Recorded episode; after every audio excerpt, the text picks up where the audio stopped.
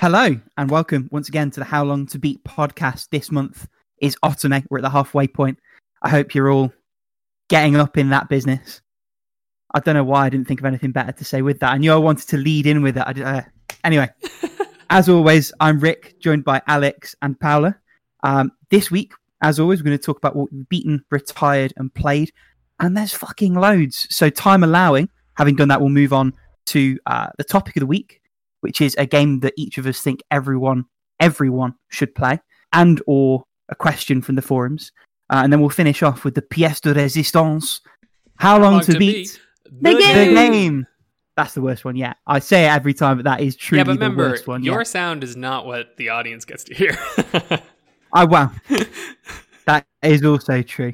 But then uh, I can only work from my perspective, Alex. That is fair. So, that is true. Let, let's not make this the How Long to Philosophize podcast.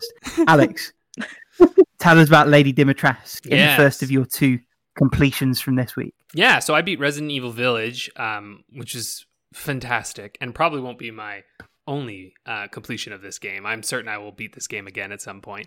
Um, it's it's really, it's very much set up in that sense. Like, I mean, Resident Evil games in general, they're kind of meant to be played more than once, um, and they set you up nicely to do that. Um, not in any kind of weird game. Like, if you play it once, you'll get the whole story and you're good. You know, it's not like a Ghosts and Goblins thing where they're like, and now you have to play it again. Uh, it's just like they give you lots of like, here's a new game plus. Hey, look, um, you completed, like in Resident Evil Village, it's kind of neat. When you finish, you beat all these challenges and it shows you all the list of challenges that you completed that you weren't really, you didn't really know were happening in the background. And they give you this kind of currency for it. And you can use that currency to buy like essentially cheats. um like fan like new cooler weapons and stuff that you can unlock in a main playthrough. And so there's like this really kind of fun incentive to do the challenges of the game. And like i'm i kind of think I'll go back and do some of them, because some of them are like pretty fun and interesting. And they're like, basically it's like, hey, here's like some cool ways that you can actually play the game and dispatch enemies that maybe you didn't think of. And it's like, why don't you try doing that and get some money for it? And then, I don't know, maybe unlock infinite ammo for one of your guns. You know, like you can do this kind of stuff. So um, I really think I will probably end up replaying it on at least hardcore. I might one day try Village of Shadows, which is like the highest difficulty, but that scares me because hardcore was hard enough. But yeah, it's like, I think it took me twelve-ish hours to beat it, and that was doing a lot of exploring. I didn't get everything in the game, but I got a lot of stuff, uh, most things I would say. So everyone, some people are saying like, oh, it's shorter than Resident Evil seven. I don't think it's, a, I don't, they're the same, like as far as I'm concerned. Um, if you played it in V R, yeah, this game's shorter, because in V R, the game is takes longer on seven, right? In seven. Talking about seven, not... Oh, right, right, right, there, right. Okay. Yeah, in seven, the game might have felt longer because you're playing V R, and, and your pace is a bit slower in that sense, but they're basically the same. Versus eight regular, yes. Right? I see what yeah, you're trying to yeah. say now. I've got you. I don't know. I mean, it, it's hard to, like, I, I've seen some some criticisms of the game kind of, like, saying, like, the story's not great, but, like, guys, the Resident Evil story is always fucking dumb. Like, it is always dumb. These are not good story games. Like, I don't, you know what I mean? And like, I, I understand when if people expect it, because Resident Evil seven, but some people even say like Resident Evil seven had a great story. And I'm like, well, hold on. Um, Resident Evil seven was interesting, and it had really great in- scenarios and encounters that I think are some of the epitome of the Resident Evil franchise. But the story is still uh, booga booga, bad guys, and you know, doing crazy things with weird science fiction substances. Blah, blah, blah. Like, that's the whole story. So like, don't start like complaining that it's weird now. Like, I, honestly, I think it's like exactly what I expect. I think the problem, not the problem, but what's great is that Resident Evil is getting much wider appeal. And I I realize now too that seven is Capcom's like second best-selling game ever, which is only like eight million units, which is kind of crazy. But anyway, that's is that after Monster Hunter? Monster Hunter World, yeah, Monster Hunter World sold World, like seventeen one, yeah. million. That game. I was gonna say, I knew yeah. that one fucking blew up. Look, Capcom, I- I'm like, I'm happy for them. They're doing great. Um, they're putting out good games and they're making money now. And um, but the thing is, I realized like, okay, so seven probably onboarded a lot of people. Uh, to it, and then they hit eight, and I'm sure a lot of those people haven't even played the other Resident Evils, and they might be a little like, wait, what's going on here? Because it's kind of action focused, yeah.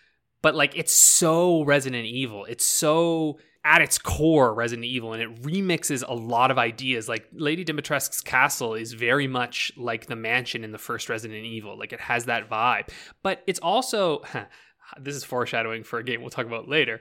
Uh, this game is well-paced. Uh, there's a lot of games that I play. Uh. Yeah, Paula's laughing. Um, but like, it's a game that like respects your time. So whenever you get to like the end of a segment, it gives you kind of like a little reward. Uh, maybe that's a, that's some story content, or maybe you get like a little, um, you know, a new weapon or new sort of item. Uh, and you feel like you're like, yes, I completed something. And the minute something feels like it's going too long, they introduce something new. I know some people have uh, had some problems with the final sort of level, and and I think I agree to an extent. Um, there's this sort of level that happens in a um, in an industrial setting, we'll say, and I, I would agree that I think it's a little less maybe intriguing as some of the other settings in the game. That being said, I really enjoyed that segment because they introduced some really cool enemies in it that I really loved, and actually reminded me of some of the enemies at the end of Resident Evil four. But I can totally see why someone might be like, I don't like this part, it takes too long. It just tickled my fancy because for once, and I don't know, this is kind of a spoiler, but not really a spoiler. For once, there is no motherfucking lab. There's no lab at any point in this goddamn game. You never enter a lab. I'm so tired of entering labs in Resident Evil games. But if there's no lab, where are they fitting Albert Wesker in? Don't tell me he isn't there. Yeah, where are they fitting? Actually, they do some neat things in this game to tie it into everything. Um, and, right. and makes sense of seven and stuff, stuff that I enjoyed as a fan of Resident Evil. I was like, oh, that's neat. I like that. That's smart. So anyway, all just that... on, yeah, I, I was just going to say before you moved on, just on the on the point of onboarding, I don't know if either of you played two and three, the remakes they did, because I didn't, because well, that they came out between seven and this, right? Yeah. And I wonder whether they, in the retelling, did they smooth out some of the rougher, wackier edges as well? Oh God, no. Just in terms of... Ah, okay. Well, that I, that ruins the theory I had then. I wondered whether if people had played seven, then the remakes of two and three, and had three relatively serious games, whether that strengthened your point, but maybe it doesn't. I don't know. I don't think so. I mean, like, no, I don't think so, because two and three are insane. I mean, two is you're locked in a pol- you're locked in a in, in a police headquarters that has like fucking statue yeah. puzzles, you know, like it's so weird. Mm-hmm. You're like, what? This isn't a what? Um, so they although as a Brit, that's not as weird because we have Wetherspoons that are like old stately homes and council halls. So you've True. got you're like having a pub that's in this whole thing. So it's not it's not as weird. Maybe for me to imagine a police station in an old stately home sort of thing. That's fair. I mean, I would say that you know it's set in America, and like I'll tell you right now, someone in Canada. You ain't got homes like that. Not as many. Uh, we'll put it that way. Our buildings aren't that old. Well, no, exactly, yeah. yeah. Uh, although, I don't know. Anyway, you can make the argument in, like, Maine or some shit, but like, whatever. yeah, I, I, look, I'm a Resident Evil, like, apologist, frankly. I just, I love this game. I think it's fantastic. For some reason, I, I hear a lot of people saying, they're like, oh, yeah, it's not, like, a great, like, a perfect game or, like, ex-. And I was like, what are you even talking about? Like, wh- what what is not great in this game? Like, it's one of those things where I'm like, this game's story is crafted exactly as it wants to be. It's doing it. It's, it's beautiful, like, unbelievably gorgeous. It feels good in its horror sense. It has a wealth of extra content in it. That's free. It's just there. It's like multiple extra modes when you finish it. I'm just like, this game's great. I'm not I'm not gonna like, you know, dance around it. I'm just gonna say this is an excellent game. um I don't know. That's all me though, because I'm just so sad when I hear people going like, oh yeah, Resident Evil, it's fine, I guess. And I'm like, how dare you? How dare you mock this B movie beautifulness? Alex Thunberg, how dare you? Right, exactly. That's like, how dare you? That's how I, I don't know. I recommend people play this game. Like everyone play it. I mean, play seven and eight. Go to town. Then go play two and three. Um, buy the double pack of two and three. You'll have a great time. I think there's a double pack of seven and eight too. Buy them both. You're gonna have so much fun. Four great different experiences that aren't. They're not repeating the same thing every time. I'm like, ugh. What more could you ask for from video games these days?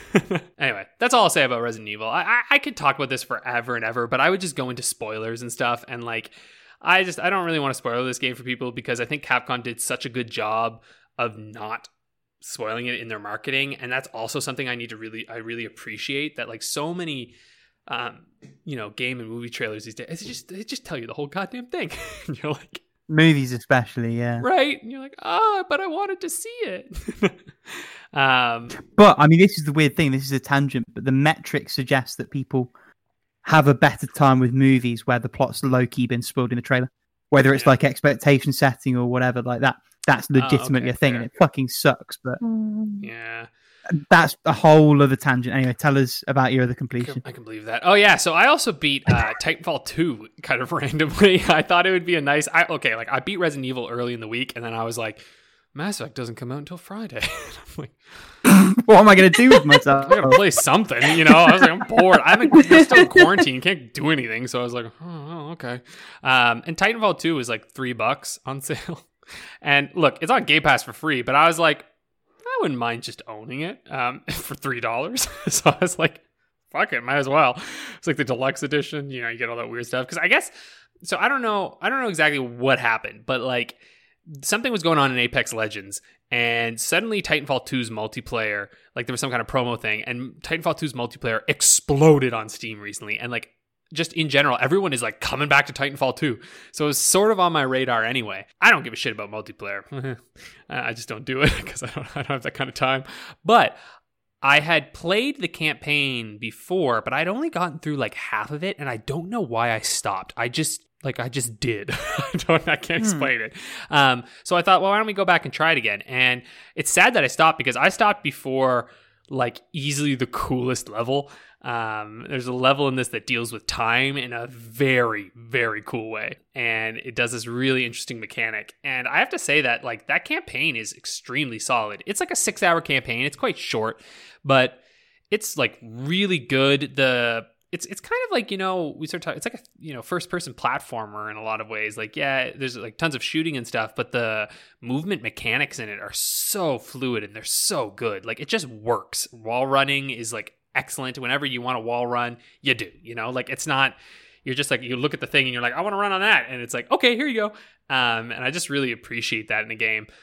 And yeah, it had a lot of variety in the missions. Each mission felt like this sort of nice, self-contained, interesting thing. And holy shit, it looks gorgeous on the Xbox Series X. Like, man, I was playing that game and I was like, this game's from twenty sixteen. This looks like it's just got fucking released now. Like, I, it's hard to explain, but like it's genuinely, and it, it had an F P S boost, and I think that's part of what helped. So like Xbox has gone back and done this uh, backwards compatibility, like boosting of a lot of their older games, uh, and Titanfall two is, or not theirs, but like of older games, and Titanfall two is one of them. And holy shit, it is buttery smooth. Like that thing just it looks amazing. Like I highly recommend it. Like it was, it might be one of my favorite shooter campaigns I think I've ever played. It's just, it's just really, it's just really good. So yeah, I recommend it. And it's probably on sale right now for nothing. I mean, you could get this game for basically free. They just seem to be just giving it away.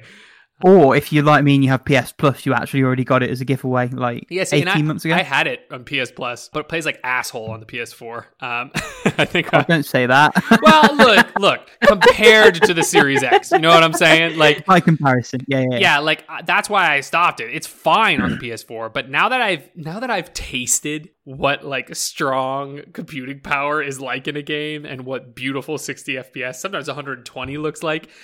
I'm okay, like, say no more. Say no more. Don't ruin it for me. I'm gonna get sorry, it sorry. Okay, yeah, yeah. No. You probably won't notice anything because you haven't experienced it yet, so it's fine. You'll just be like, no, that's very true.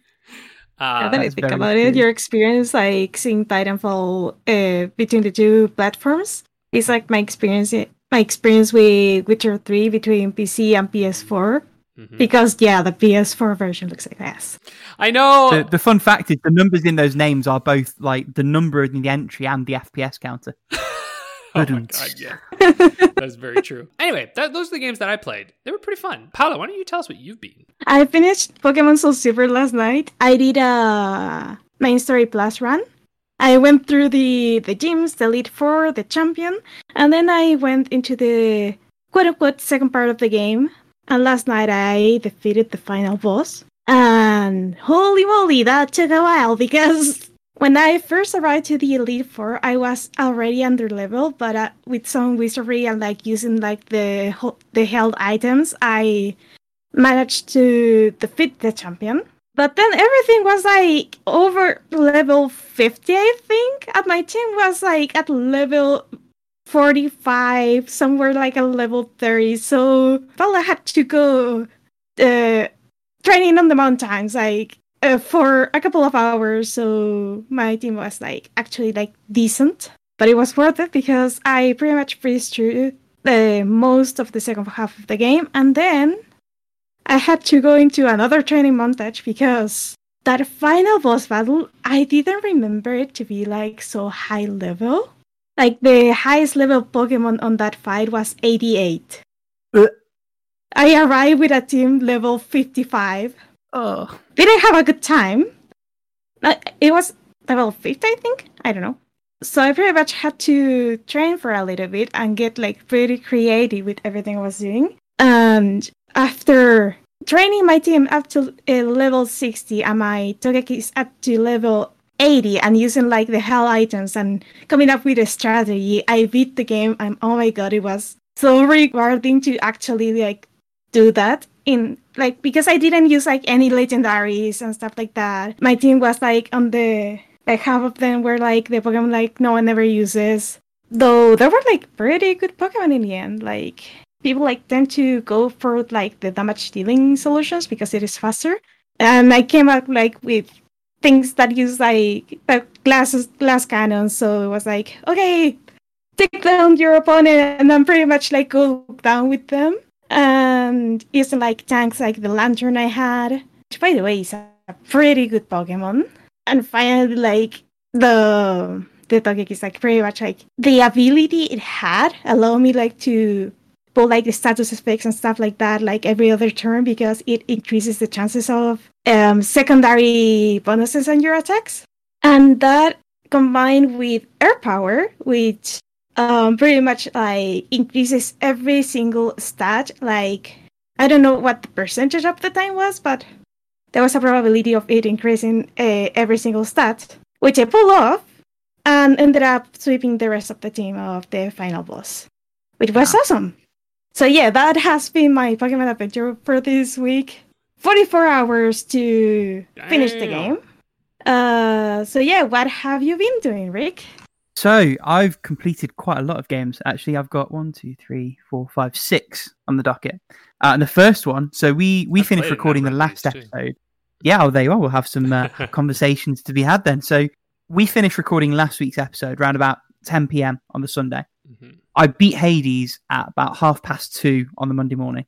Nice. I, I literally, I, I was just like, I want to finish it because I'd gotten quite close just before we started recording. And what ended up happening is just by sheer circumstance, I, I fell upon a strat that made the final boss much easier. So there's um one of the gods who you only get access to once you face the final boss for the first time, Demeter, the god of frost. Right. Her effect on the calls, which is like the ranged attack that you can throw out that's uh, weapon agnostic, it threw out these sentry guns that fire a, a beam that chills.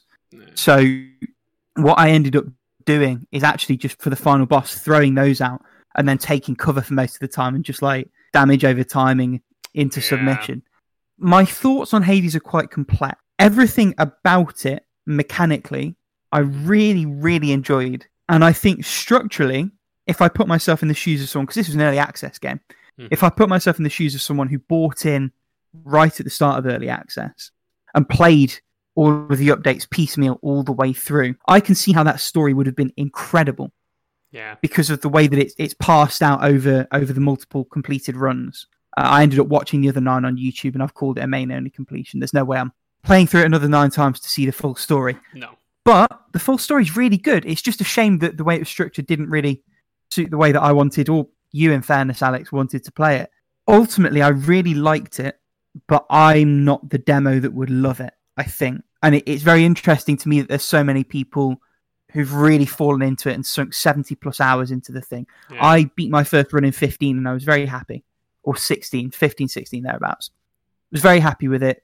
Don't really want to go back to it. Feel like I've had my fill mechanically, and having been able to see the story, I've got that tick as well. The story went in a direction I didn't expect. Did you watch the rest of the cutscenes, Alex? Yeah, I did. I don't even remember at this point. I should watch them again. I don't know. I watched them and I went, oh, okay, cool.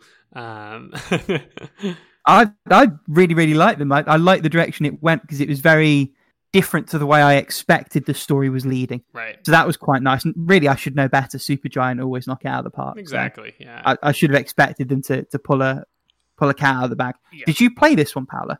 I know Alex did. Uh, no, I haven't. No. I think I watched a couple of, uh, of people playing it, but... Yeah. Only like for a short while, so I kind of got a feel for the, for the game and the overall like aesthetic and story and everything. Mm-hmm. Yeah. But oh. I haven't played. Hmm. I feel like you'd really get a kick out of all of the dialogue branches and the way it works. I suspect you'd end up with me and Alex in terms of the, the sheer number of times it expects you to play the same content to see it all. Yeah. And that, that really is the stumbling block, which is a shame. I also but, think like you and I are like like oh, probably all of us are slightly similar in the sense that like we like to get through a lot of games, right? Like I like mm-hmm. to I like I have I have no, you know, drought of games to play. Like I have so many out there, and so it's like if a game's asking me like, "Well, I have a pretty cool story, but you're going to have to do this thing three hundred times." I'm like, well, you, sir, can go fuck yourself. Like, I'm like, I have other things to do. You know what I mean? Like, you better be the best game ever if you want me to do that. And like, it is an incredible even then your chances are fifty-fifty. Exactly, yeah. Right? And like, it, this game is pretty darn close to being like, like pretty much a masterpiece. But I'm like, dude, no, like, no. It's just like it's one of those things where I'm like, I'm not doing that. Um, what I would have loved is if there was some kind of option to skip a lot of the preamble. But I mean, that the mechanics don't really lend themselves to that. If it was a case of you need to win the boss fight nine more times, mm. that would have been fine. Maybe you could select a loadout or tweak it somehow. But it's just the fact that what leads up to it, although the, the levels are shuffled around each time, mm-hmm. you're still going through the Underworld, Asphodel, Elysium, mm-hmm. and then Tartarus right at the top. You're always doing the same thing in roughly the same order and configuration. Yeah, your layout will change in terms of your loadout rather, not your layout. But then you're, you're probably going to angle towards certain things anyway because of the strategy that works for you or because you're trying a specific thing. Or yeah, because otherwise you're just going to fucking die. And so it's like, you know, you're like... Yeah, and I, I think it's probably where it found a better audience on Switch, which I'm pleased that it did. Mm-hmm. Because you it's people who, like you say, aren't us blasting through all of the games and having all of the games on the backlog, mm-hmm. who've got it, can lock and unlock the Switch on a whim. And just like sink and lose themselves into that game. Exactly. And I, th- I think for them it probably works excellently. It just kind of makes me makes me sad because I feel like there's another me and another reality that loved the shit out of this game. Yes, same. And and played on Vita. Yeah. Oh, I would love Hades on Vita. I feel like if it was on Vita, be... I would have probably done the other nine playthroughs. I think yeah. that that would have done it.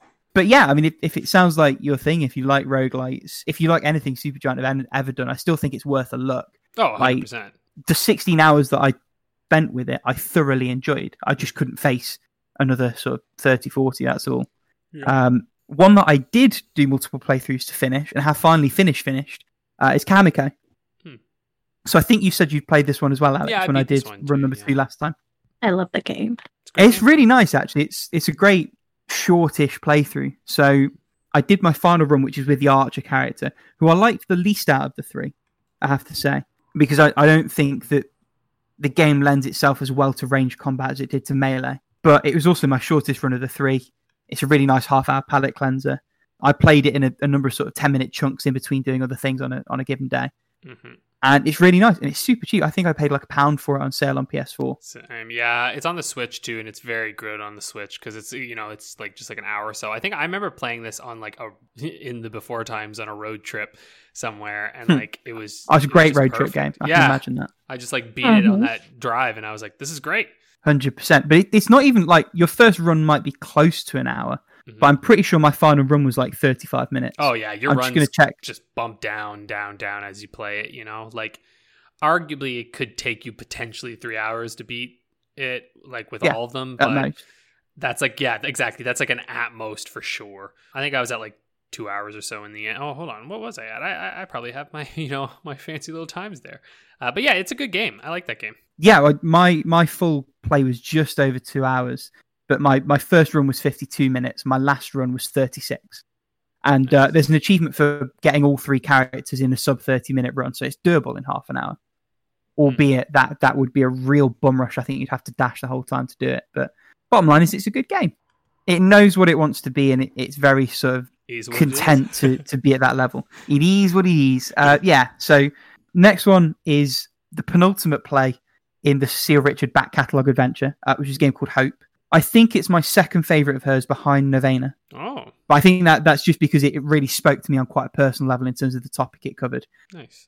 It's really excellent. I don't want to say too much about it. Um, if you've been listening for a little while, you know that I, and by extension, we are, are big fans of, of Cecile and her work. So go and check those free itch games out because it's really lovely. Mm. And then the other itch game that I played this week is a game called Dear Future.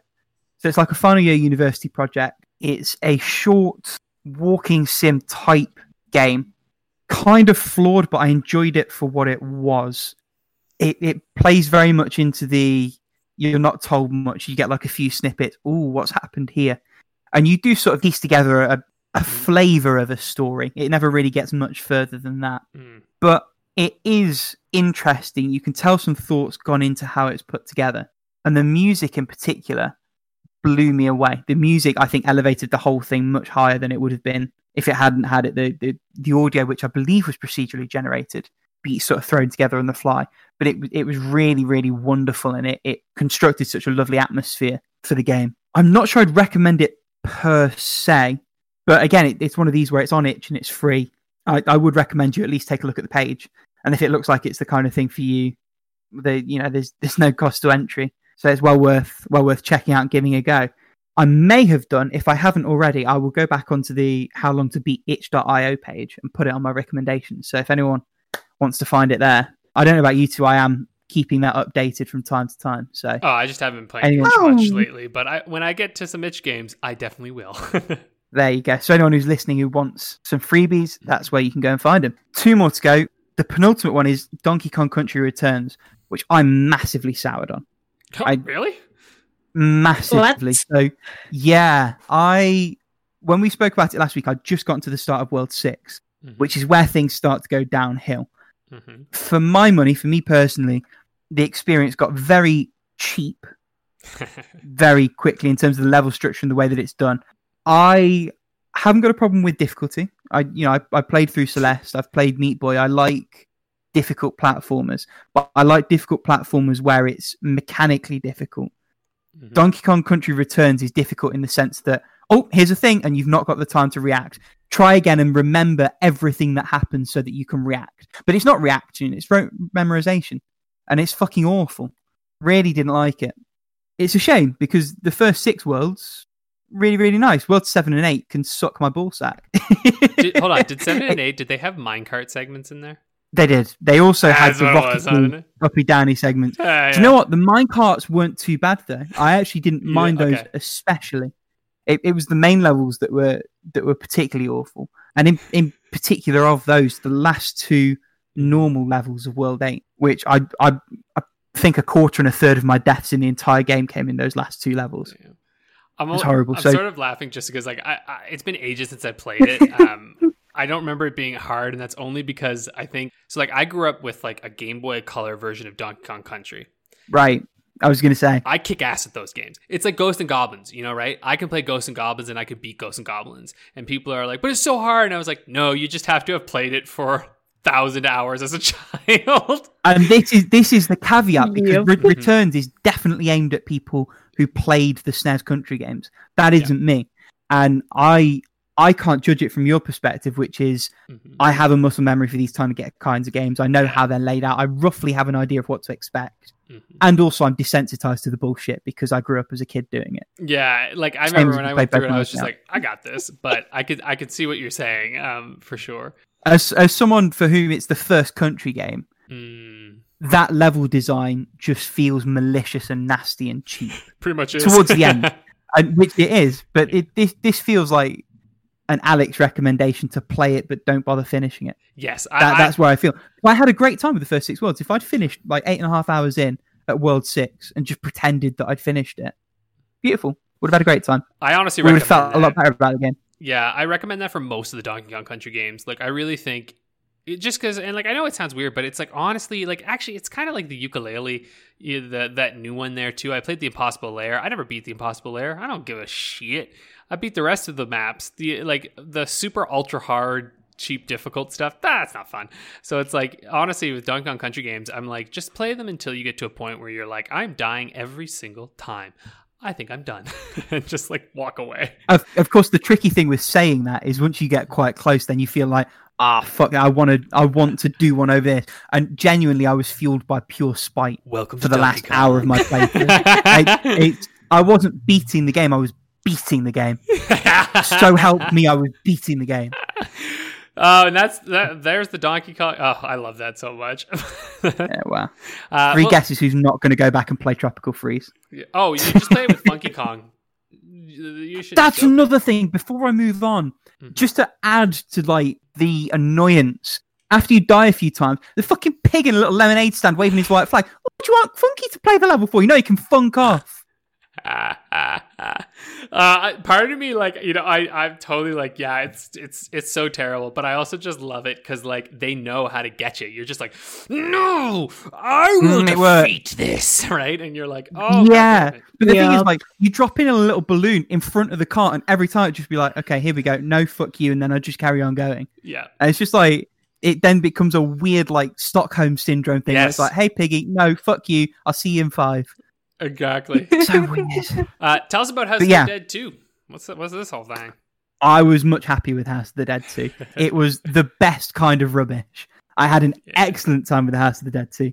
I played it via the two and three collection on Wii, hmm. which is lovely because you've got I R aiming and the gunshots come out of the Wii speaker. Nice. The, like the controller speaker, which just feels right. The shooting's excellent. Even for an arcade game, it doesn't feel particularly cheap. It felt fair most of the way through, apart from the odd sort of pocket of things. It did do the repeated content thing. So like the, the bosses, there's, there's six levels. So the bosses from levels one and two uh, pop up again in level five. Hmm. The boss from level three pops up again like halfway through the final level. And then the final boss can like summon miniature versions of the bosses from the first four levels. So like the, the content comes back and back and back, but you almost don't mind it because it's like, this is a half hour game. And once you've learnt the pattern, it's then using that and allowing you to sort of feel a, um, a progression within that. The voice acting is a sight to behold. It, it's, it's really horrifically it's bad. Like it, I found out bad since voice acting, isn't it? I found that out after the fact. I didn't re- realise. So I jumped on the Discord and I was like, oh, the V O for this game is like wonderfully horrible. And then a few people popped in and were like, yeah, didn't you know? It's like, no, I didn't.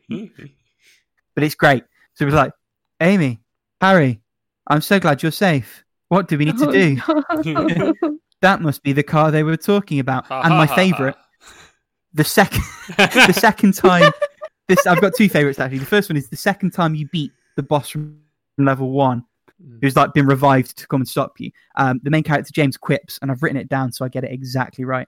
Uh, remember, there's no such thing as a second chance. It's like, what? That's not, that's Didn't he just have a second chance? All right, whatever. Literally, yeah. It, the fact that he fucked it is a random thing, but I, I genuinely had to pause the game because I creased. And then the other one is the, the, the main antagonist is a character called Goldman. I presume he, yep. he's from House of the Dead one, but I don't know. His V O sounds like a drunk Arnold Schwarzenegger. Like, you're the chosen one. It's like just random words get sloshed. It's amazing.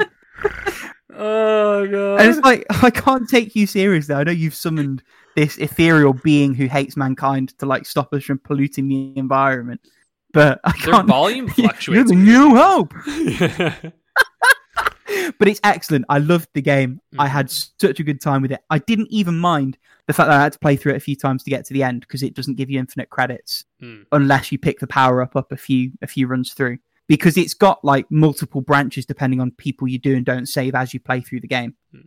So that that was a reason that I saw them that I wouldn't have if I'd just played through as a singular run. Mm. So I didn't even mind that. I think I would have liked it more if it had been, oh, die three times and then you get a free play option, rather than having to be smart enough to pick up the pickup near the end after it spawns. But overall, I really, really like the game. And there's Dreamcast version, there's a P C port. I think the Wii's the best place to play it, just for obvious reasons. But it's well worth a look. I, I had a great time with it. From things we had a great time with to things that we didn't have a great time with. I want to jump to you first, Alex. Yeah, so I got because, one retirement. Uh... That was uh, Rick's recommendation from last week. So... This in, is funny enough. In my defense, I did say I don't actually recommend yeah, but you play you, it. That was the game. So that was the game. um, yeah, I played E T the Extraterrestrial on the Game Boy Advance. Uh, so I have like my Game Boy Advance. Obviously, I'm emulating because Lord knows I'm not fucking spending money on this. Uh, but I I have like folders on my uh, micro S D card. Right, there's like in the main one, it's when I'm deciding to play, then there's later, retired, and completed, and I just put this right away in the retired because I was like, before I even booted it up, I went, strong feelings, I ain't gonna beat this one. Um, and like this, this game is fucking insane. Like it is nonsensical, and I kind of want to meet the developer just so I can like kick him in the balls. Like I just, I'm like, fuck you, like fuck you. You got money for this and you didn't deserve it. Like it's just one of those things where I'm like, I don't even give a shit if you were on a tight timeline. No, like I'm like, this is bad. This is very bad. And like none of the games from this company were ever good. Like I was looking it up, even just when we were talking, like Fluid Studios fucking made like a G I Joe game for the Game Boy Color, like all this other shit. And okay, this this blows my mind. So I was looking at the I G N review for it, which was a three point five, by the way. So you know, not good. But for some reason, in their that's verdict, higher than God Hand, right? Probably. Um, actually, it's probably more functional than God Hand. I don't know. Um, but anyway, like the game is functional, but it's not good. I never played God Hand. I don't even fucking know anything about that game. Um, so don't come at me. I don't know what it is. So anyway, the the verdict says the keyword here is muddled. E T the Extraterrestrial was made by a development team who obviously has a lot of talent, but there's rarely a moment you won't be sure what to do next or annoyed that it's so impossible to do. Now, only thing I disagree with here is a development team who obviously has a lot of talent. That is categorically um, yeah. untrue. Like, this is not a lot of talent. Oh I know making video games is hard. I know that. And I know they were probably given nothing to work with. But this is, a, a, it's it's terrible. Like, it literally, okay. You were talking about, like, the way E T displays in the top right-hand corner their health. It makes no sense. The life bar. I was going to ask you about that. Yeah, yeah. Okay. I could I could not make sense of the life bar to save my life. So it's like it's like a little squished E T, but it, it rotates randomly. Like, you can't tell why. What? Yeah. So, the, okay. It's just, it's a little E T sprite, and he'll, like, rotate around sometimes, and then he'll sometimes get crunched, and then sometimes he's just beeping red, but also you can press the B button to do like E T's like finger thing, and it's it drains your health. And also if you press A, he'll like why? Run going blah like this, and it also drains his health. And I'm like, why would you make the two input options health draining? That makes no sense. So literally you can't press anything, and there seems to be no reason to ever press any of E T's commands, because arguably, okay, the only reason you would press the A button to run away going, eh, is to run away so that you don't get hit and lose health. But if you press the fucking button, you lose health. So why would you even use it? You might as well just get hit by an enemy, because that's all that running away is going to do to you anyways. So... So I didn't understand. I was like, what is going on? Also, the maps are insane. They make no sense. Like, you can't tell what anything is doing. There's no visual indicators whatsoever. It's just giant forest. And, like, it tells you on the first one to go collect fucking flowers. And it's just like, why? Because apparently E T's a botanist. Is that part of the... I don't know. I don't remember that movie. It was ages ago, but I guess he's a botanist now. And so you're going around finding fucking flowers. And of course, it's one of those games where like the first few flowers are pretty goddamn easy. But then, of course, you get to the point where you're like, I got one fucking flower left. Where the hell's this stupid flower? So you're looking for it. And I was like, you know what? I'll beat at least the first level. So like I did it. I got the stupid flowers. I go back to the ship, and like the ship leaves without you because, you know, E T. Um, and then it's like, now you got to get out of the forest without the agents finding you. Some of the people in the Discord have seen this image already, but I will, I will repost this if we need to, but the guards straight up. Oh my God. It looks like E T is blowing the guards whenever the guards catch E T, because they grab E T, who is waist height, and they shake. And they gyrate, and they, their hands grab E T's head. And it looks like an E T's hands go up onto the guard's waist. It is insane. And it shakes, and E T goes, ah, ah, ah, like this sound. And you're like, no! whoa. So you have this mode where it's like, oh my God, what did I just see? And like, it looks fine from the front, and like the back, it looks like they're kind of maybe strangling E T, which is still questionable. But like, it's so insane. And also, the enemies are the ones who have invincibility frames. So like, after you get hit, the enemies are invincible, but you're not. So if there's another enemy nearby, you'll get hit by one, you get hit by another, you're just getting fucked by all those enemies. Yeah. Yeah. It. If I was a child with this game, I would have cried playing this, because it is so infuriatingly terrible. And like, I feel sorry for you, Rick, that you had this as a child. Because I actually... Oh no, my brother had this. I was all brother. right. Oh, thank God you avoided it. Because I'm telling you, I, the first level, I was almost willing to forgive the game a little bit. I was like, oh, okay, it's not like that bad. You know, sometimes it's it's kind of fun to like, you know, watch the enemy patterns and, you know, dodge them and go get the flowers. Like, it's not bad. But then you get to that second level, and it's like escape the forest, and you're running around. My finger hurt. I was holding the D-pad so much um, to try and run around this fucking random map, and I never found the exit. I don't know where the exit is on that map, because who knows? Um, and everything looks exactly the same. Don't play E T the Extraterrestrial. I'm so glad I got you to play E T the Extraterrestrial. Oh, I was like raging. I if was I'd known like, you were going to play, I would have given you the level cheats, because we've got them written down somewhere. Oh, you I have the level like... cheats. It's all good. I, I, you can find them online. Uh, but I wanted to give it the good old college try. I'm not going back, though. I don't care. I don't want to see what Elliot's levels are like, because fuck that. Ugh. Anyway, hot take. This development team from who only developed in the early two thousands, like literally two thousand, two thousand one, two thousand two, and then was rightfully disbanded, um, has not made any more games. I hope this person has gone on to make one of the games or something. Unbeknownst to us, one of the developers listens to this podcast and is just crying at home. Yeah, well, cry away. Oh, I just, you know, I like, I, I don't even have, like, I know sometimes you're like, oh, like, no, because this was sold to children, you know? Children had to fucking play this. And, like, those poor fucking kids. It's like, they're like, the, this is the precursor to the shitty mobile game developers, you know? Who go off, they just want to make a fucking buck, they make a terrible game, and a kid fucking buys it, and that kid has to play that game because the kid's not allowed to buy anything else, because how many friggin' games can you buy when you're a child? Not many. You get your one Game Boy Advance game, and that's it. And you like E T, you watched E T. So you think, oh, E T's probably good. And you play the game, and then you... you cry, and then you hate games forever, and that's what this this company has done. Rant over. Thank you for coming to my TED Talk. Yeah, that's my TED Talk. Stop making terrible games off licenses. Uh, all right, Rick, what did you be?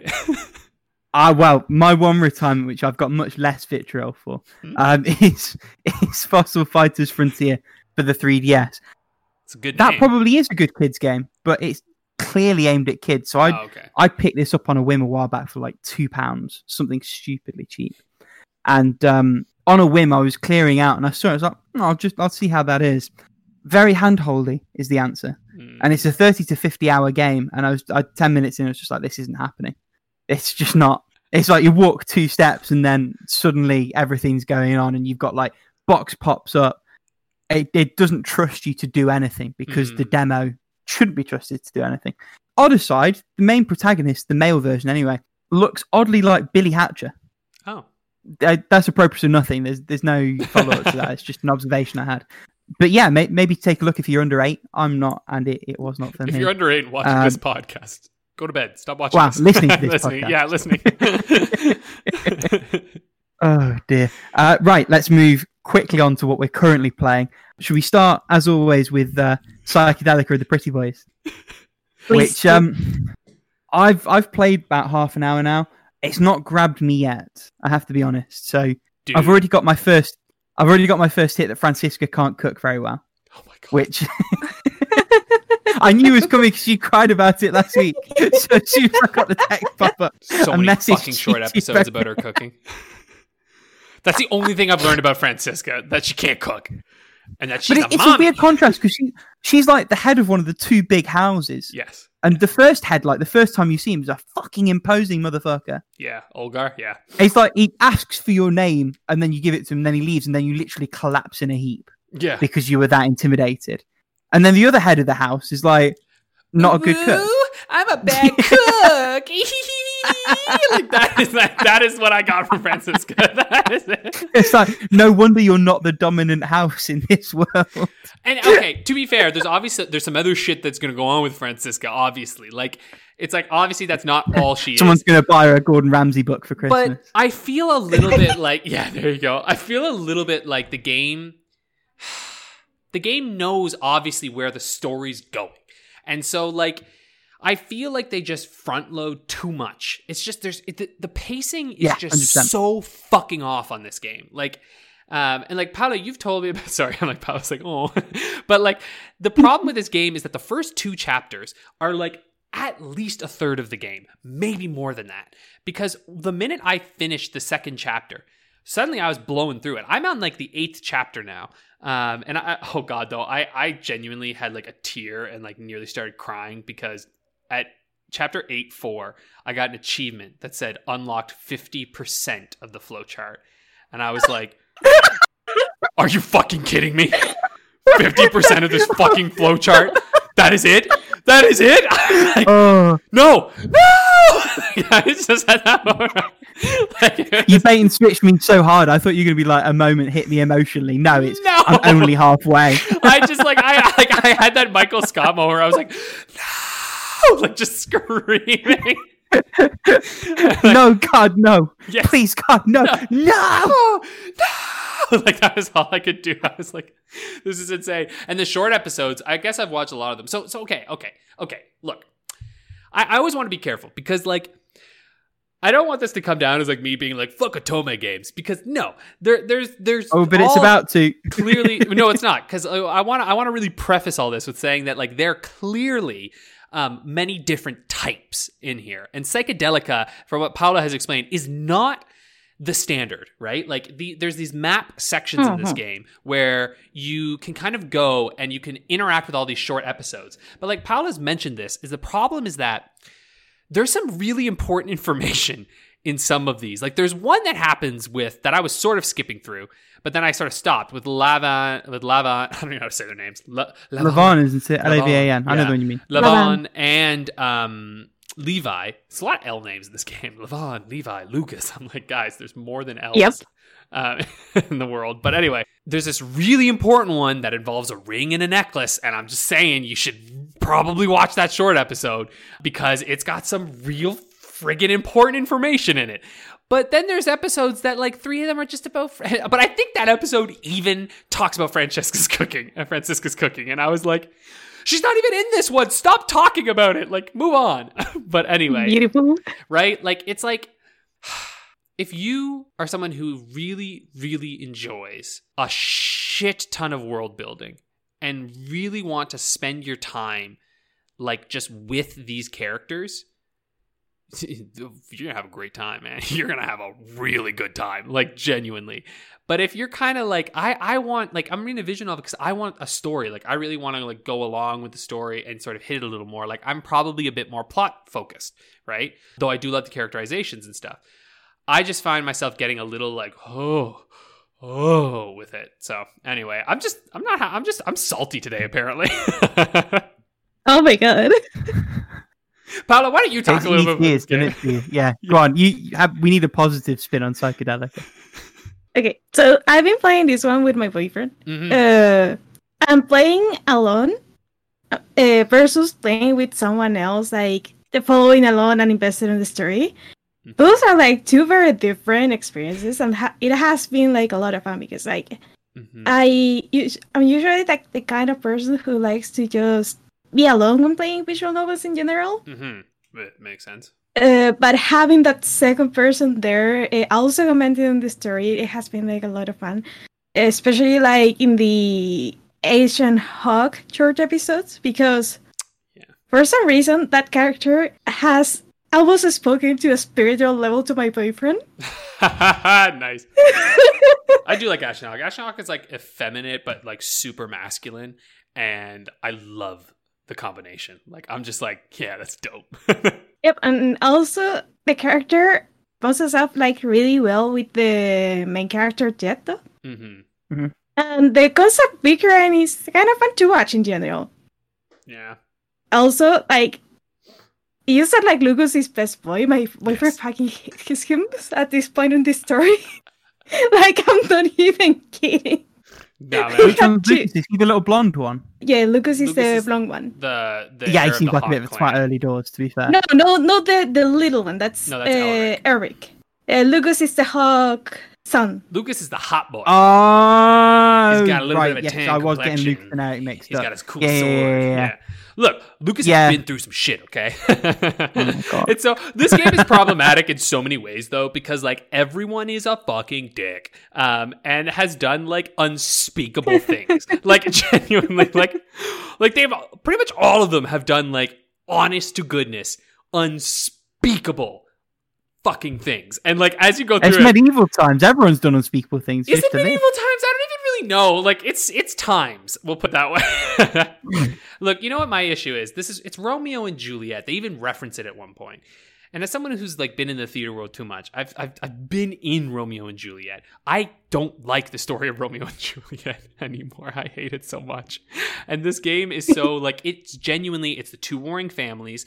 There's the church priest guy because that's important. You've got your fucking Tybalt's like and like of course it sort of changes it a little bit because like Lucas is basically Tybalt, Lavan is like basically a Romeo character, uh, Levi is like you know Benvolio-esque. Um, you've got like T who like they're all all the characters in Romeo and Juliet have their counterparts in this story, and then they just insert like oh, and also magic, magic, magic. You're like oh boy, there's a lot of MacGuffins in this game. Currently, I'm on the hunt for a, for four MacGuffins to fit into the one big MacGuffin. Um, so... MacGuffinception. Yeah. Ah, uh, Lord. I'm doing this for you, though, Paula. I'm going to beat this game. I just realized like how far Alex is in this story. I'm very far into the story, all right? I've met Hugh, and Hugh's been doing his, like, hand stuff all the time. And, like, he's, he's the very... irony is... Yeah? Sorry, go on. Go, go, go. No, go, go on. No, I was just saying, like, there's very much characters in this game who are like, I'm only going to tell you a little bit because mystery. And you're like... Dude, I don't even care about the mystery. Just tell me. Like, I'm like, I don't, I don't actually care right now. I'm not invested. Just tell me what's going on. Um, because I'm worried that this game is building up to like a big mystery that I'm meant to be emotionally invested in, but that it's gonna hit and I'm gonna go, yeah, okay. You know, because there's there's a big thing that happens, and I was like, ugh.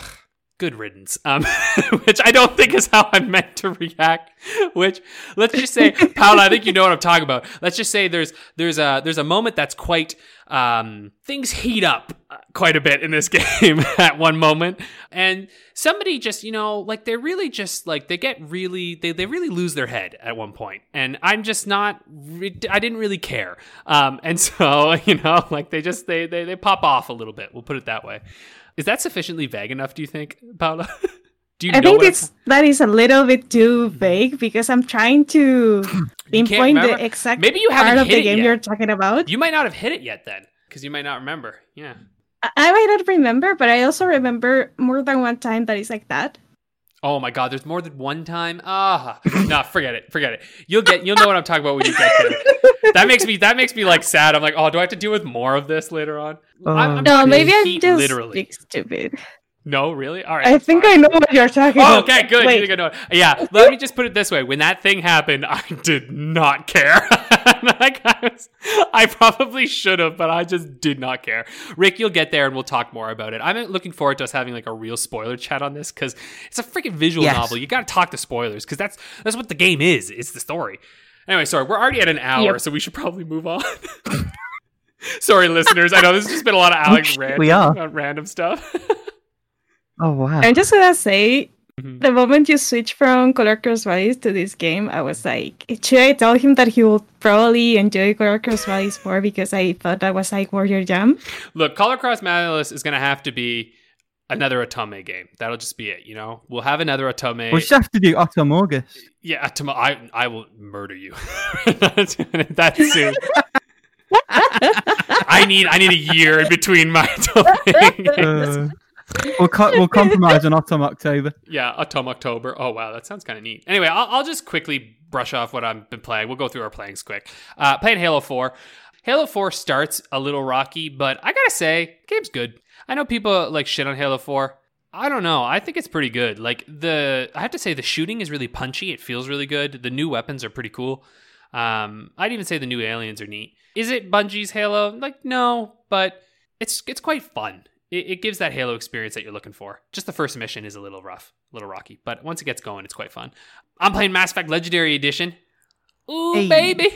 I love it. It is exactly what I wanted. Like I said, I'm supporting local.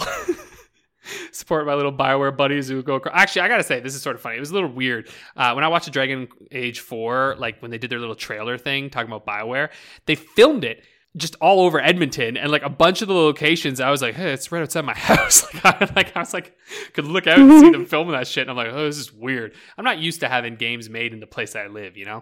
I've lived in rural small townvilles so often. It's just, you're not used to seeing where you live. Um, or people that you can like run into on the freaking L R T. But anyway, Mass Effect Legendary Edition is fantastic. It looks like how you remember it, you know?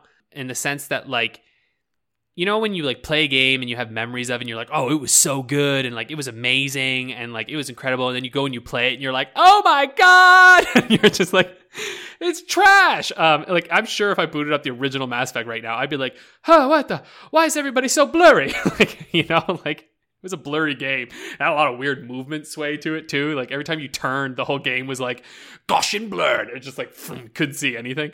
Uh, oh, Vaseline situation. Yeah, yeah, it was, like, Vaseline uh, game. And then you would sit in your elevator for three hours. And this is so much faster.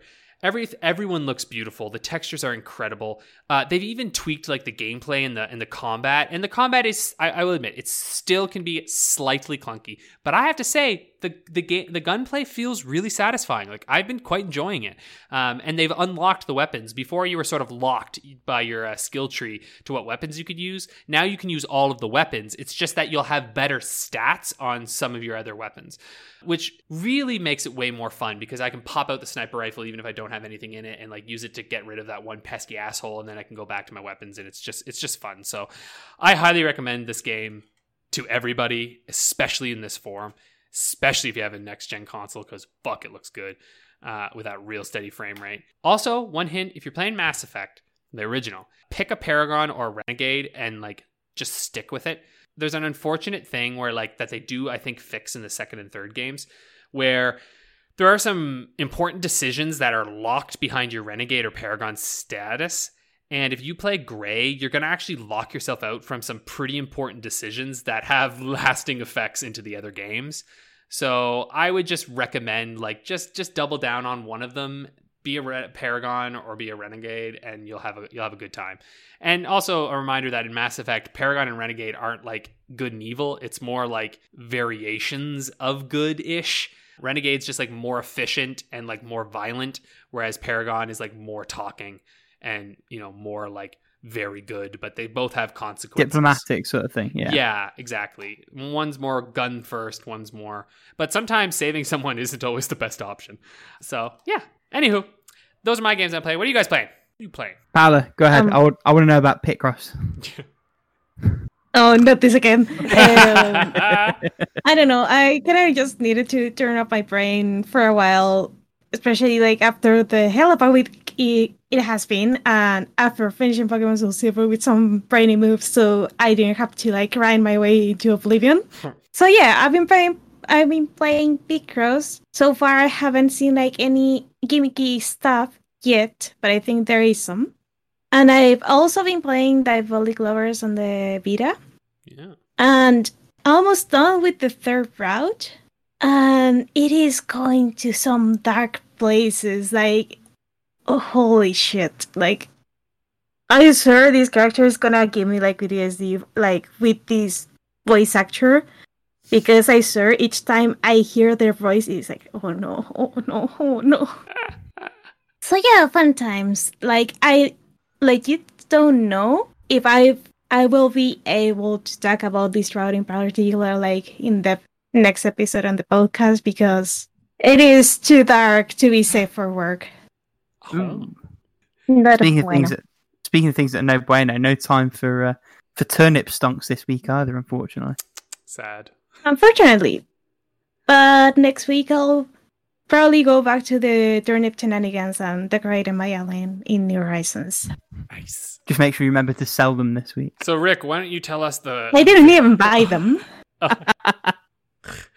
The veritable hodgepodge of games will... you're playing. Well, yeah. Uh, to be fair, a couple of them I'm not. So, oh. Poke- Pokemon Soul Silver, I've I've changed in the uh, in the in the in the in the document to Poke Walker Soul Silver because I am still just walking my Dratini around beautiful beach. That's that's all I've done with that game. I, Amazing. It's a weird one. I have got other games going on, but I also there's just like an element of trepidation with going back, mm. which is as much me as much as it is the game. But I will go back to it because I do I do want to at least sort of knock out the gym badges in the Elite Four. Whether I go and do the Kanto side of things and complete the game proper, I will see. But uh, that that's still on the docket. I've played loads of Cosmic Star Heroine this week. It's really, really good. I don't really have anything new to say about it. Just it, it, it holds up through to sort of the three-quarter of the game mark, which is roughly where I'm at. And touch wood, it'll hold through to the end, which I'd imagine I'll see in the next week. Yeah, like I said, that um, game is I started, a real oh, sorry, soft... Oh, I was just saying, that game is a real soft retire for me, right? Yeah, you, you were just like, I'd had your fill. I know you didn't like actively dislike it. Yeah. Sorry, keep going, yeah. But I don't know, it's a, it's a weird one for an R P G, particularly on as short as this one, that you're just like, eh, I've had enough now. Yeah. I started last month's Game of the Month, Hyperlight Drifter. Hmm. So, visually and orally, it is beautiful. Really, really lovely. The pixel work is nice. The audio keeps swelling in, and I'm just like, the combat's quite thin so far. Hmm. It's trying to do this non-verbal communication, no dialogue thing, which in principle is fine. In practice is leading to a lot of unnecessary confusion hmm. and what's the word I'm looking for? Um, obtuseness, which is a bit annoying. I mean, it has its moments. So like there's these random yellow pickups I've been picking up, and I recognized a symbol eventually from one of the shops that I'd been into early doors. I was like, oh, they're item upgrades. And that, that was kind of a nice sense of discovery. And I feel like if it was done better with all of that, that would be fine. But there's symbols on doors and paths and things that not just aren't making sense, but feel like they ought to be making sense. Not like, oh, I'm going to come across this later sort of thing. Because it's, it's structured like you can do any of the four paths mm. in any order, which is tricky on the one hand because it means that your pacing has to be a little bit weird so that everything's doable at every stage. But also it means that if there's something there that isn't making sense, it probably should. You know, it, it's it's not like I've gone to a late game area by accident. It, it's designed with the possibility that I'd be here this early in mind. Hmm. So I don't know. I'm sticking with it for now. Hopefully it gets better or starts to make more sense. Maybe I end up Googling things. I'm not really sure. But that could well be a retire. Hopefully it won't be. Scourgebringer's still on the list, but I still haven't touched it. I'll be back into that properly once Cosmic Star Heroine's knocked out. Um, and then I've got two three D S games. So the first one is a random DSiWare game that got a three D S upgrade called Go Go Cocopolo. This is a... Fucking Japan, man. Alex and Station's just like, oh God, what the fuck is it this time? So... the story isn't important. There's technically a story, but like in the sense that McDonald's technically sells salads, that's not what you're there for. So gotcha. the the game is a puzzle game. You have to scratch enemies, get them to chase you, and then essentially Tom and Jerry them into the trap at the start of the level. And you have to clear all the levels out that way. There are various different world things you need to interact with. There are environmental hazards. If you let those enemies catch up, they can deal you damage. It's nice, albeit maybe a little bit thin in terms of actual gameplay variety. But I do like it, and it's one that... Um, story time, so back when video game magazines were still properly a thing, when the Wii was the only console that I had from that generation, I occasionally picked up a Nintendo magazine. And because DSiWare was like the new thing, they had this developer that they were following through the process of making a DSiWare game. This was that game. It's the only reason I even know about the fucking thing, let alone have, have bothered to sort of pick it up and play it. But it's kind of nice to see the thing I was reading about in action. The game itself is pretty good as well, which also helps. And I think it's going to be fairly short as well. So I've I've played about an hour of the game, and I think I'm around about the halfway point, which can, is pretty cool. Can I also just say, this is why Japanese should never... ever be one-to-one translated into English. Because the whole title is Go Go Cocopolo Harmonious Forest Revenge. That's fucking nonsense. I'm certain in Japanese that that kanji makes perfect sense. Like, it's probably... I don't even think it's a Japanese developer. Are you serious? Then what the hell are they thinking? I'm, I'm confused. It was an English-speaking magazine. I'm pretty certain it was an English dev. Okay, but English-speaking magazine doesn't necessarily mean that. Hold on, hold on, hold on. Tanuki yeah, Studios it, Limited. It was... It's... The, this is... The developer is Tanuki Either Studios Limited. Either it's Super Gaijin or it was actually someone from Japan, but... Oh my god. Like, it's a, it's a Gaijin for sure. Because it says the designer is Keith Webb. So is he just, I knew it. Was I he told just you trying to make it uh, this thing? Hold on. I don't know. Yeah, wow, okay. It it, it would have been wow. an extra effort for a Japanese person to write a dev Straight diary up, his name is English Keith Webb, so his name is one yeah. letter off from Weebs. Oh.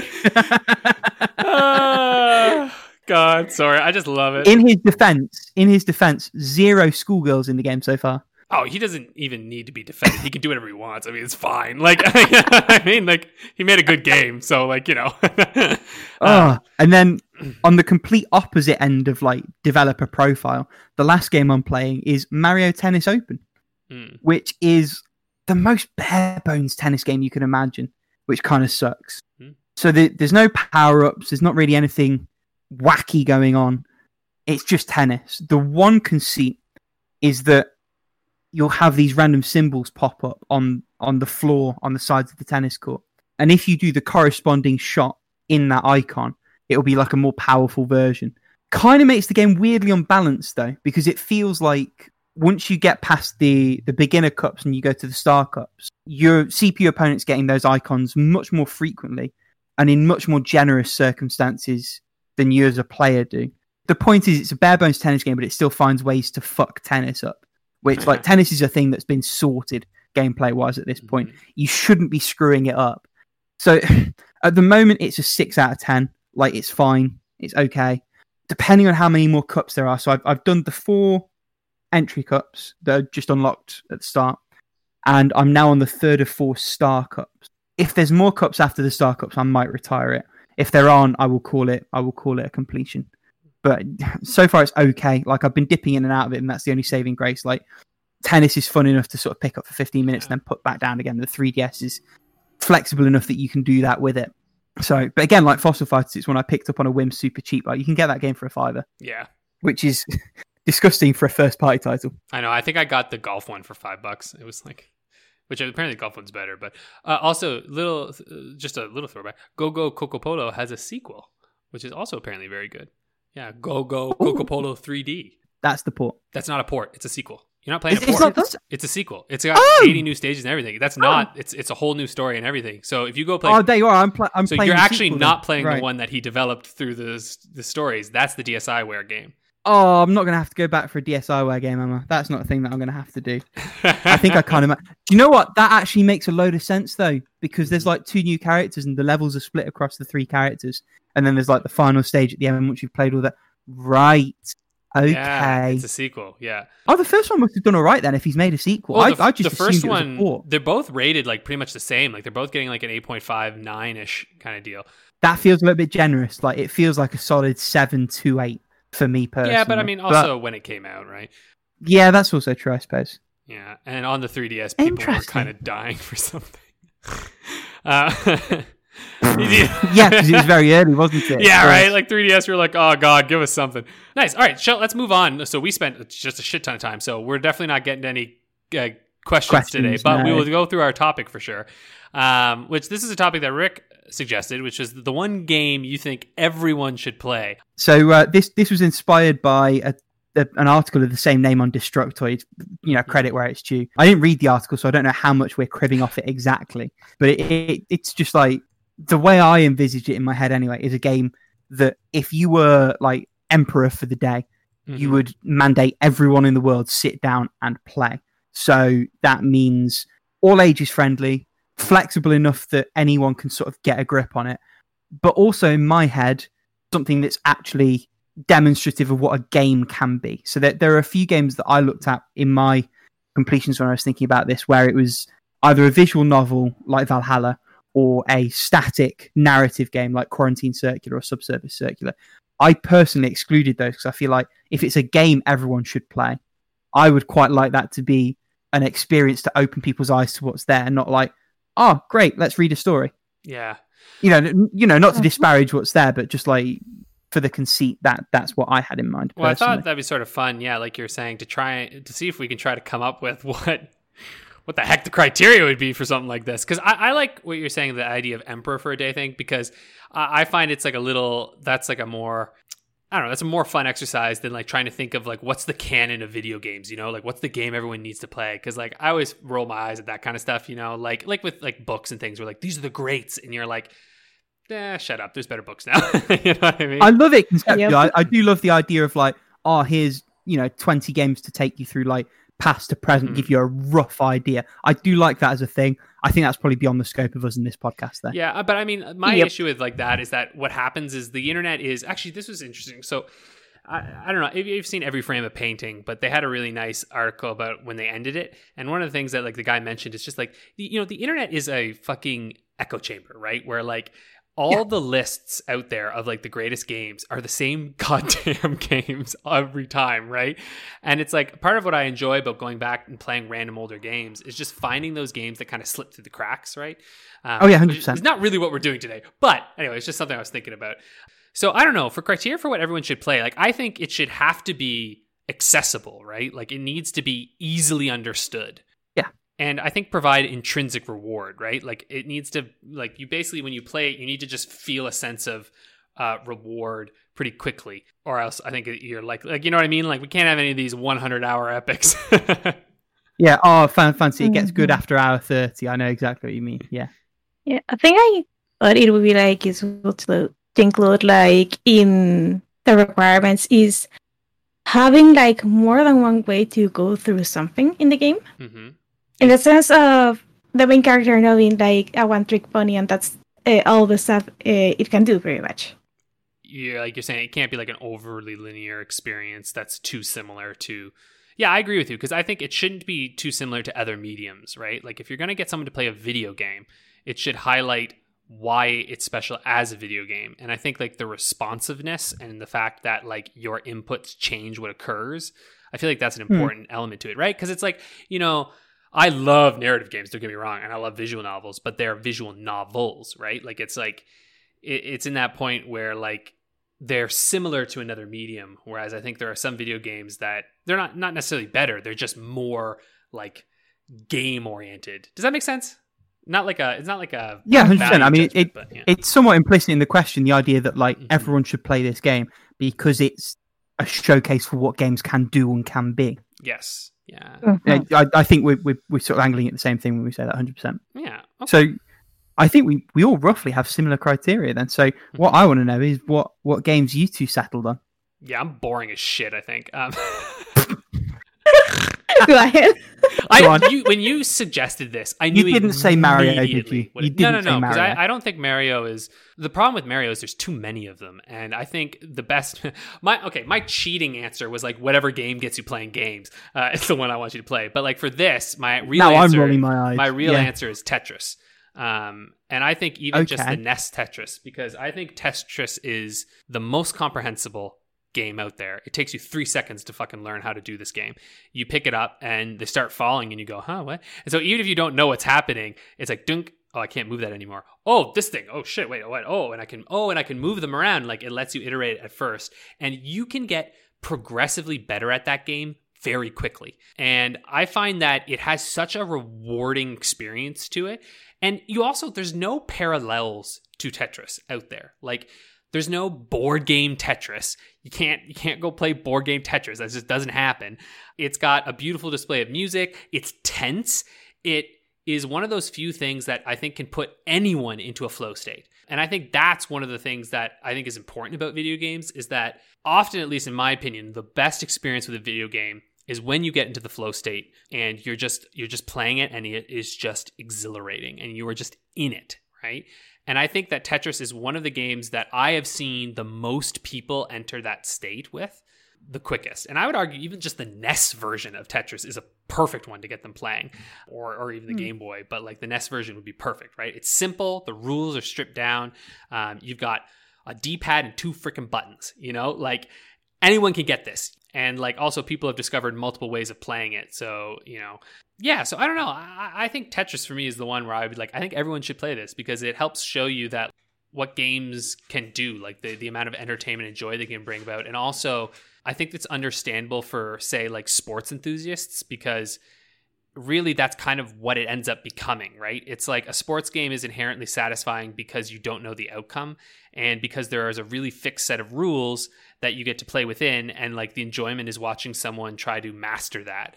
And so Tetris to me is a game that has parallels in some ways to games as we know them, but it's really through that video format and it's through your inputting and your control. And I think it just like stresses the brain in like a really engaging way.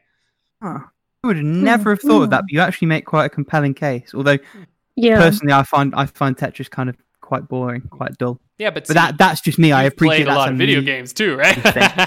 I've played a lot of games. And remember, yeah, that so thing exactly. sold the Game Boy. I'm a list. Yeah, well, that, that's very true in, in nineteen eighty-nine. Yeah. Oh, no, the, it's, it the sells it now, too. Think about it. Nintendo Switch Online, what was the first thing that they put on? Tetris ninety-nine. Fucking Tetris ninety-nine. Tetris uh, Effect. That thing is like selling V R, man. Like, I, I, I'm just saying, Tetris... Tetris fucks. Like, actually, like, my... My boyfriend said that one of his friends mm-hmm. to get into competitive Tetris, mm. for some reason, like my boyfriend decided to coach them. Nice. So then my boyfriend was starting like researching strategies, and he said a sequence of words that was incomprehensible to me. And I was like, what? What the hell are you talking about? Exactly. Oh, dude, I'd love to talk uh, to your boyfriend. I like, love competitive Tetris. I mean, it's... Uh, like, it just blew my mind because I didn't even think about competitive Tetris. And I didn't even think, like, how deep the rabbit hole goes. Listen, competitive Tetris is still creating new strategies. Like, there is a brand new strategy that just came out, like, a few months ago that is, like, revolutionizing this, the times and the scores for competitive Tetris. Listen, I'm telling you, go on YouTube, watch the Tetris World Finals for each year. Doesn't matter which one. They are so fucking intense, and it's awesome. Uh, anyways, I'm done. What's the next one? Who else? Yes, Paola, go on. What was your pick? Okay, this is gonna be a cop out. Um, so, as much as I would like to recommend, like my favorite game from uh, from all time, that is Majora's Mask, to be played by everyone, I understand that the three-day mechanic is not accessible to everyone, and also as sandboxy as it can be, it is a little bit linear at some points, even though you can like do stuff like in different order. But anyways, so you're, I'm like the, sneaking two um, in there. There we strength go. Okay. The point. uh, I ended up deciding for uh, Breath of the Wild. Oh, okay. The Legend of Zelda: Breath of the Wild, and hear me out here. Like, it does have like that initial learning curve, mm-hmm. though. From all the people that I've seen playing it, including my nephew, they you can still like pick up like how to play kind of fast, especially because it has, when you enter like in tutorial mode, when mm-hmm. the game prompts you to press something, it also shows you where in the controller the button is, which helps you understand faster like what are you supposed to be doing.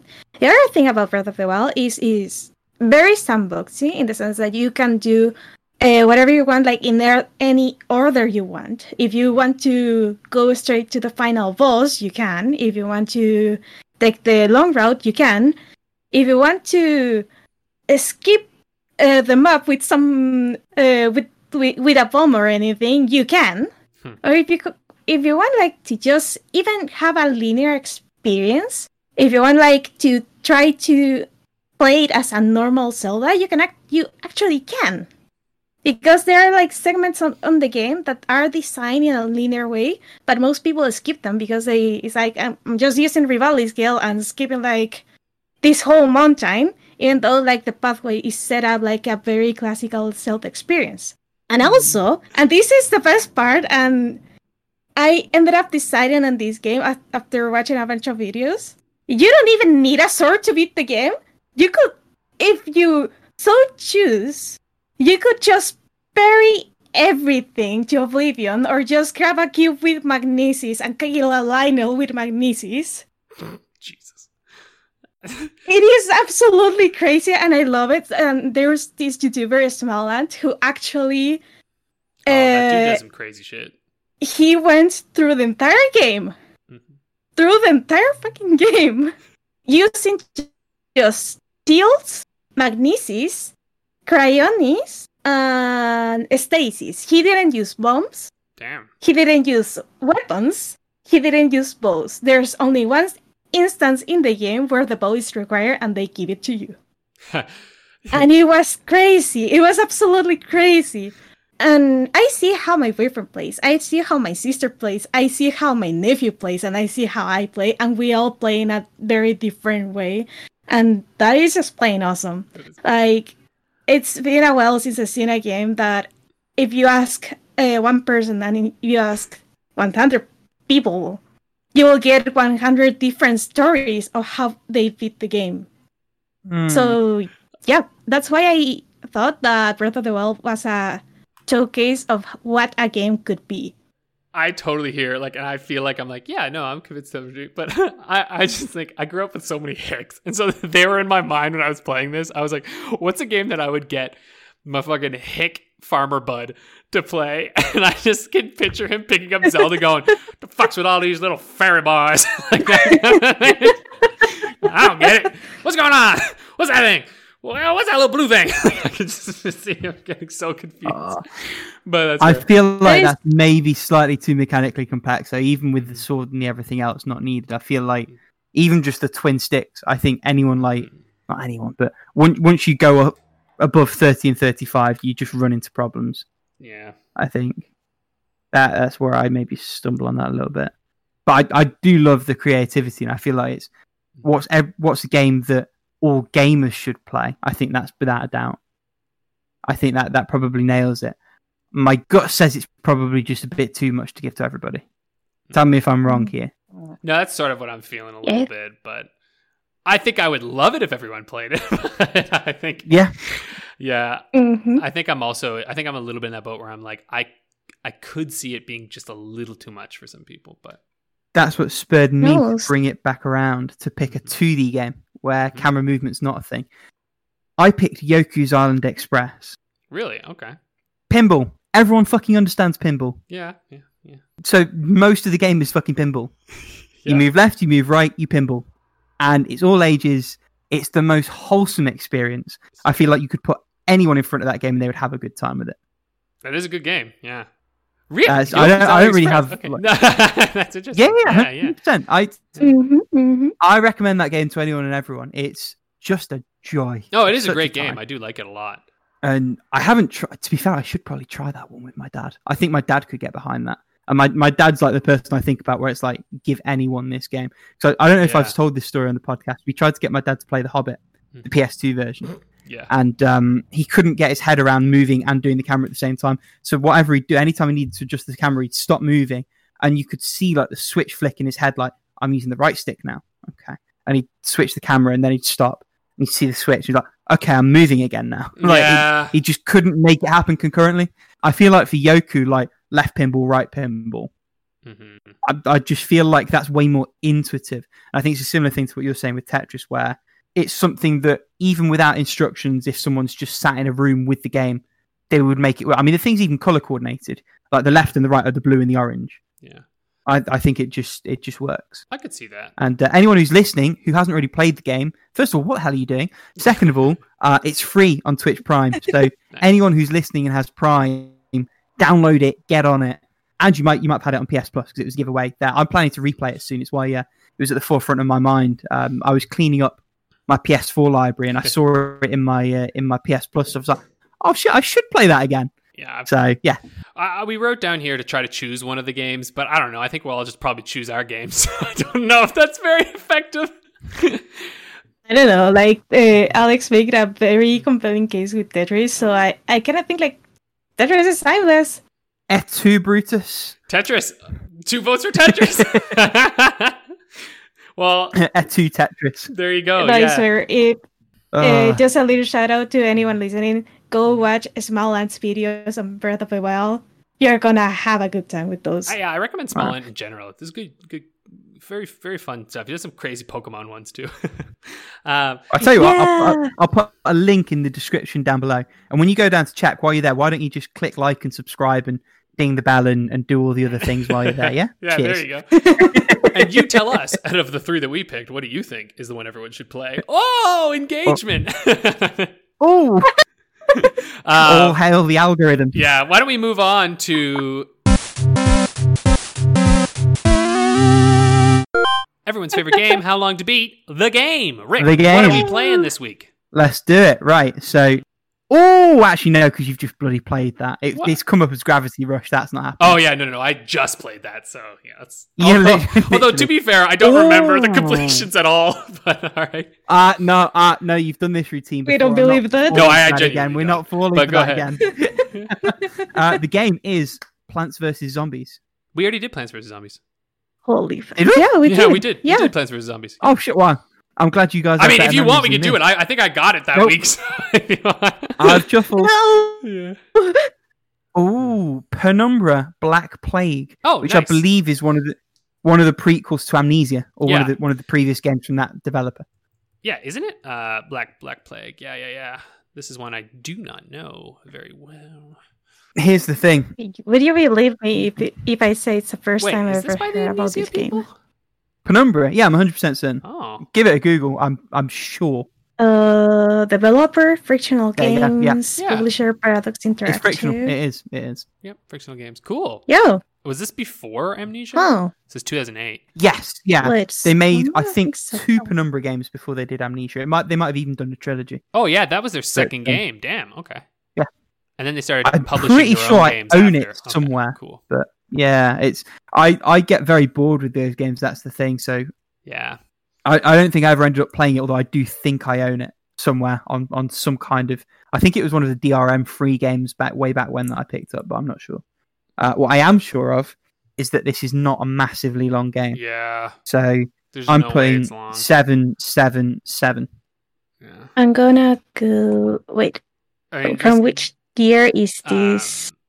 It would be like oh four, oh five, thereabouts. oh eight. oh eight, oh, okay. I'm going to try to cheese it. Ooh. And I'm going to say nine nine nine. And no, no, not Hello, nine people, my nine doors, nine hours. Although that is an excellent game. It is an excellent game. Playing on D S. Yeah, there's that... no way this is a two hour game. It's just, that's not happening. I like. I know Guys, these I games lost the dog. Short, but... Oh, sorry. I lost the duck. I don't know where. Oh, I found it. Never mind. I mean, the thing is, I know there were puzzles. Like, it's not just a walking sim. Yeah. It had the frictional thing where, like, you pull on the door to open it with the mouse, like you do a facsimile thing. And there were various, like, physics-based puzzly things that they did within that game. Um, I just don't think it was especially I'm, long. I'm going to slightly cheese it. Uh, I'm going to say six and a half hours main, uh, seven hours main plus... one hundred percent seven and a half hours, just to give some variety, you know, Rick, in case maybe it's Again, just Again, with hour. the half hours. Hey, look, there's a lot of half hours on How Long to Beat. We're going to be careful. Wow. uh, I, that. I just doubt. I, oh, I saw that, Paola. That's quite good. Paola, for, for the audience at home, put nine hours for everything, but put in brackets after each of the times. Hours, persons, doors. Nice. All right, tell us, Rick, good. what do we got here? So, the times are, holy shit. It did? thirty hours main. What? No, I'm... What? I, I, yeah, I, I was like, you're lying. I know it's not. yeah. It's five hours, five hours, six and a half hours. So that... Oh, shit! No, no, no, that's fine, because no, you all got five we all hour got buffer. It. Yeah. I did have a moment. Yeah, that's three points for everybody. Nice. That's a three-point ace, which Man. means nothing has changed. Uh, it is... forty-eight for Rick, forty-three points for Alex, and forty points for Paola. We are just exactly where we were at the start of the week. Um, perfect. All right. Well, that's it, everybody. We'll see you next week. Yes. Next week is a very yes, special episode. Special guest. Mm-hmm. Very special guest. You won't want to miss it. Yeah, you don't want to miss it. um, all right. We'll see you next week. Toodles. Peace. Bye.